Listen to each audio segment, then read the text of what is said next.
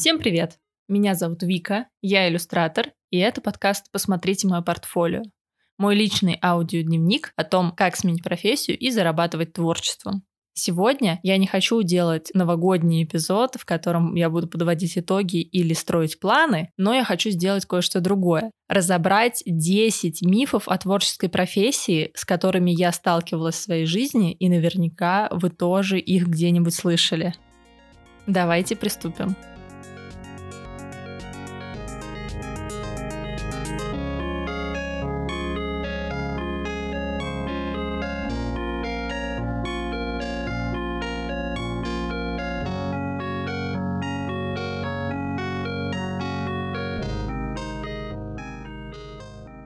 Миф первый. Чтобы быть художником, надо обязательно быть талантливым. Это распространенное мнение, которое вы наверняка слышали, я тоже с ним часто сталкивалась, и я с ним в корне не согласна. Объясняю почему. Во-первых, я считаю, что рисование — это такой же навык, и ему можно научиться, так же, как и программированию, скалолазанию, скорочтению, подставьте любое другое. Если уделять достаточное количество времени и усилий, то вы можете стать крутым профессиональным художником даже на уровне великих мастеров вроде Леонардо да Винчи. Конечно, есть гении, тот же самый Леонардо. Есть люди действительно очень одаренные и талантливые, им все дается легко, но я не думаю, что талант — это залог успеха. Более того, я думаю, что в современном мире важнее быть трудолюбивым, чем одаренным. Можно иметь действительно талант с рождения, но не совершенствовать его, не применять и таким образом не реализовать. А можно родиться, скажем так, середнячком, хотя это субъективно, но развиваться, постоянно учиться новому и достигать все более и более крутых высот. Креативность — это тоже навык, и его можно развивать. Честно говоря, когда я только начинала рисовать еще в школе и даже до 25 лет, я думала, что я могу рисовать только с референсов и придумывать из головы я ничего не способна. Сейчас я абсолютно спокойно отношусь к тому, что мне надо что-то придумывать, метафоры, идеи и приемы. Более того, иногда я это делаю на автомате, но, конечно, этому предшествовала определенная работа. Я училась насмотренности, применяла какие-то приемы, чтобы развивать ту самую креативность, чтобы развивать вот этот способ мышления, у меня это стало получаться все лучше и лучше, и сейчас, как я уже сказала, я это могу делать довольно спокойно, без больших трудозатрат. Миф номер два. Есть единственное понимание успеха, к которому надо стремиться. С этим я тоже не согласна. Я считаю, что успех — это понятие субъективное, и у каждого он может быть своим. Если вы слышите от других людей или из медиа о том, что успех это что-то конкретное и вам надо тоже к этому стремиться, задумайтесь, правда ли вы этого хотите. Или, может быть, вы будете стремиться к совершенно чужим мечтам и более того из-за этого страдать. Для одного человека успех — это деньги. Для другого — это возможность быть узнаваемым, иметь славу.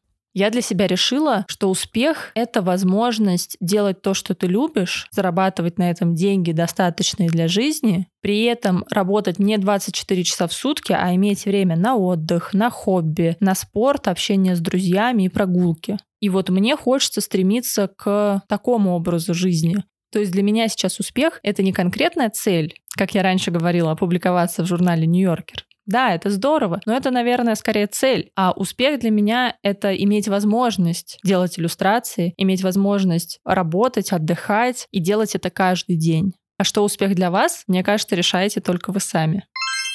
Миф номер три. Художник должен быть голодным. Я не знаю, кто сказал эту фразу, но мне кажется, она абсолютно необъективна и несправедлива. Что имеется в виду? Тут, кстати, тоже могут быть расхождения. Часто, когда говорят эту фразу, имеют в виду, чтобы художник мог создать великое произведение искусства, он не должен иметь всех благ цивилизации, не должен быть искушенным, он должен даже страдать, потому что только тогда он сможет познать жизнь. Еще это, возможно, значит, что художник настоящий не должен стремиться к деньгам, он должен думать о чем-то высоком. Это полная чушь, потому что деньги — это то, что позволяет нам жить комфортно. Когда ты живешь комфортно, ты вполне себе хорошо можешь работать. И более того, многие художники прошлых эпох вполне себе зарабатывали своим творчеством на жизнь. Они создавали свои шедевры и делали это на заказ. Да Винчи, Микеланджело зарабатывали деньги, их спонсировали меценаты, оплачивали их работу. Тем не менее, мы не отрицаем, что это были гении. Поэтому я считаю, что надо ценить свой труд, и ничего стыдного в том, чтобы этот труд оплачивался, нет. Наличие денег никак не повредит вашему таланту и умению создавать нечто прекрасное, и более того, даже поможет. Миф номер четыре. Я раньше думала, что качественные работы художественные будут продавать себя сами. Но это абсолютно не так. Я в этом убедилась, когда, начиная с 20 с лишним лет, начала вести соцсети, посвященные творчеству, выкладывать свои картины, рисунки, и думала, что ко мне сами придут люди и начнут у меня заказывать что-то за деньги. И в том числе я слышала такие истории успеха от других художников. Я год это делала, два года это делала. Было комфортно, потому что я делала это как хобби, параллельно работая на основной работе. Но я удивлялась, что все заказчики ко мне не приходят и не приходят. Только потом я поняла, что если я хочу на этом зарабатывать, придется приложить чуть больше усилий, придется самой искать заказы, рассказывать о том, что я делаю, как я делаю и конкретно на чем я специализируюсь, и только тогда работа, возможно, у меня будет. Само, к сожалению, сожалению, ничего не приходило, не приходит до сих пор. Только приложив усилия, это начинает давать свои плоды. Миф номер пять. Еще один миф, который разбивал мне сердце раньше это то, что творчество — это несерьезно. Художник — это не профессия. Надо заниматься чем-то более прикладным и понятным. Сейчас я понимаю, что это абсолютная ерунда, потому что художники, иллюстраторы, графические дизайнеры делают очень много работы, без которой невозможно сейчас ни реклама, ни кино, ни продажа любых продуктов. И очень-очень многое невозможно без работы этих творческих людей, скажем так. Когда в детстве мне говорили, что художник — это не профессия, имелось, наверное, в виду, что очень сложно заработать на этом деньги. Бывает не просто художником-фрилансером, иллюстратором, но очень мало профессий, где легко. Любая профессия требует усилий, требует знаний. Много где можно как зарабатывать, так и остаться без гроша в кармане. Очень сложно, когда тебе близкие люди или друзья говорят о том, что профессия иллюстратора несерьезная, Здесь важно понимать, что чужие слова на самом деле не являются правдой, их можно не слушать и уж тем более не действовать только так, как тебе говорят. Возможно, кому-то придется действовать вопреки, и только добившись чего-то, вы сможете доказать этим людям, что профессия вполне себе серьезная и может вас обеспечивать. Это будет зависеть только от вас, и я понимаю, что это непросто. Также не просто самого себя убедить в том, что рисовать картинки — это нормально, и это заслуживает денег и заслуживает быть профессией. Но если это сделать получится, если самому в себя верить, то дальше будет намного проще, потому что окружающие люди, им ничего не останется, кроме как принять эту реальность, принять то, что вы художник и серьезный человек, и можете этим заниматься. Миф номер шесть. Чтобы создавать произведение искусства, обязательно нужно вдохновение. Я считаю, что это миф, потому что если вы регулярно занимаетесь творчеством, и это ваша работа, то вы не можете ждать вдохновения, чтобы начать работать. Вам приходится это делать каждый день. И поэтому я считаю, что чтобы создавать те самые произведения искусства, нужно не только и не столько вдохновения, а нужно первое — понятный режим работы, когда вы начинаете, когда вы заканчиваете. Нормальный распорядок дня, что вы спите сколько надо, едите то, что нужно, и в целом чувствуете себя себя хорошо физически. Нужно также вырабатывать план своих действий. Сначала эскизы, потом цвет, потом детали. Вы делаете не сразу все произведение, а делаете его по частям. Конечно, нужно нормальное рабочее место, желательно нормальное психологическое состояние, потому что если у вас выгорание, то, конечно, вы вряд ли сможете работать, не только рисовать, да, вы, может быть, не сможете что-то делать другое. Я знаю, что даже если я не чувствую вдохновения самого по себе, я могу пойти погулять, посмотреть референсы, подумать, и тогда, возможно, мозг зашевелится и работа пойдет. Технически сам процесс рисования, после того, как я уже начала делать, он иногда запускается автоматически, и я уже продолжаю рисовать. И поэтому иногда сесть за работу бывает сложнее, чем ее сделать.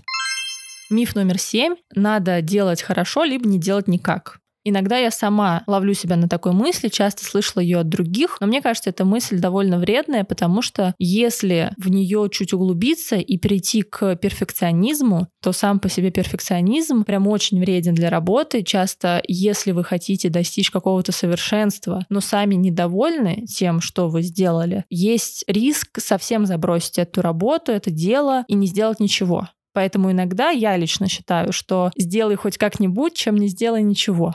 Да, это странная фраза. Возможно, для кого-то она будет неправильной, но для меня она работает. Потому что я знаю, что если бы я ждала идеального момента, если бы я ждала, когда я стану великим художником, прежде чем брать заказы, если бы я не выпускала подкаст только потому, что мне не нравится мой голос на записи, то ничего этого бы сейчас не было.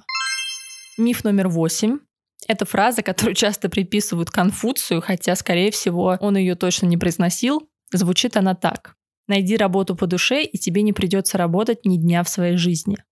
Тут есть две стороны медали. Сторона первая — это, конечно, если вы любите свою работу, вам намного приятнее ее делать, вставать по утрам, но это не значит, что если вам нравится ваша работа, если вы занимаетесь особенно творчеством и вас это вдохновляет и радует, то вы не чувствуете то, что вы работаете, что вы не устаете. Это совершенно не так. Работать придется, и уставать вы будете. Потому что, во-первых, даже творческая работа сопряжена часто с абсолютно нетворческими делами. Например, бухгалтерия, общение с заказчиками, постоянная коммуникация, продвижение себя, продажа товаров. Очень много аспектов, которые могут быть рутинными, неинтересными и даже не творческими. Возможно, будет что-то, что вам будет не нравиться делать. Но, тем не менее, это будет вашей работой тоже. Можно, конечно, это делегировать, если есть такая возможность. А если нет, то, возможно, придется смириться с тем, что есть творческая часть, а есть нетворческая, скучная и рутинная.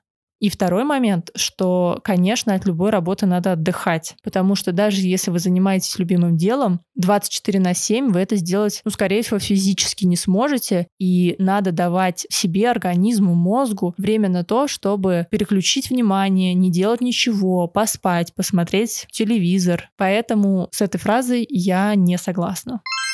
Миф номер девять — это миф в целом про фриланс было распространено очень утверждение, что фрилансер — это такой свободный человек, который может жить где хочет, делать что хочет, вставать когда хочет и так далее. Это правда только отчасти. Да, если человек фрилансер, если он работает сам на себя, то он действительно может не вставать в 8 утра, если он не хочет этого делать. Он может, возможно, переезжать и работать удаленно, если позволяет специфика его работы. Но это совершенно не значит, что у него нет никаких обязательств. Часто фрилансеры работают даже больше по часам, чем э, сотрудники в найме. Потому что если у вас в найме подписан договор, где есть время ваше рабочее, допустим, с 9 до 6, то вы пришли в 9, ушли в 6, и вы совершенно не обязаны после шести заниматься рабочими вопросами. Если ты фрилансер, то, скорее всего, у тебя нет договора, который ты сам с собой подписываешь. У тебя нет начальника, который от тебя чего-то требует. Ты сам от себя требуешь, и поэтому часто бывает, что фрилансер встает в 12, но и ложится он, например, в 2 часа ночи, просто потому что ему так удобно.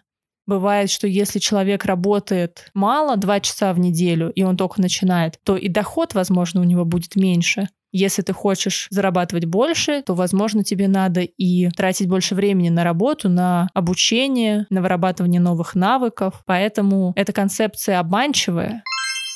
Ну и заключительный миф, десятый, это в целом концепция творческой личности. Слышали вы про нее или нет, э, но я вам сейчас расскажу. Творческая личность — это такой человек, который может быть забывчивым, может быть необязательным. Он э, не разбирается в бумажках и серьезных юридических вопросах. Он такой летящий и порхающий. Ну, знаете, я так описала очень-очень грубо и стереотипно. Не знаю вообще, есть ли такие люди, наверняка да. Но я считаю, что это абсолютный миф, потому что то, что человек способен создавать искусство и мыслить творчески, да, что у него есть какая-то креативная сторона его личности, совершенно не значит, что у него нет практичной стороны его личности опять же, посмотреть, например, на иллюстраторов, которые работают на себя. По факту это маленький арт-бизнес. Производство своего мерча — это работа на заказчика, это работа с документацией, это выплата налогов. То есть это довольно много процессов, которые приходится держать в голове, в которых приходится разбираться, а если нет возможности, то надо искать людей, которые это сделают, и им надо платить. Я очень сомневаюсь, что все эти люди взбалмошные, необязательные и какие-то витающие в облаках. Часто это люди довольно практичные, рассудительные, опять же, обязательные, потому что им надо выполнять дедлайны или с ними потом не захотят работать. Даже судя по самой себе, да, у меня есть креативная часть моей личности, но есть и другая, довольно рассудительная. В конце концов, я всю жизнь училась и поступила в университет совершенно на другую специальность. Я училась на историческом факультете, где творчества не так уж много, сразу вам скажу. Я работала в офисе, делала это хорошо, очень много процессов, которые я делаю, и очень много занятий. Это умения, э, которые точно относятся к прагматичным людям и не относятся к вот этой придуманной творческой личности. Но при этом я все-таки художник, я иллюстратор. Получается, во мне есть и то, и то. И я уверена, что во многих людях также сочетаются эти разные качества, и они вполне могут уживаться в одном человеке.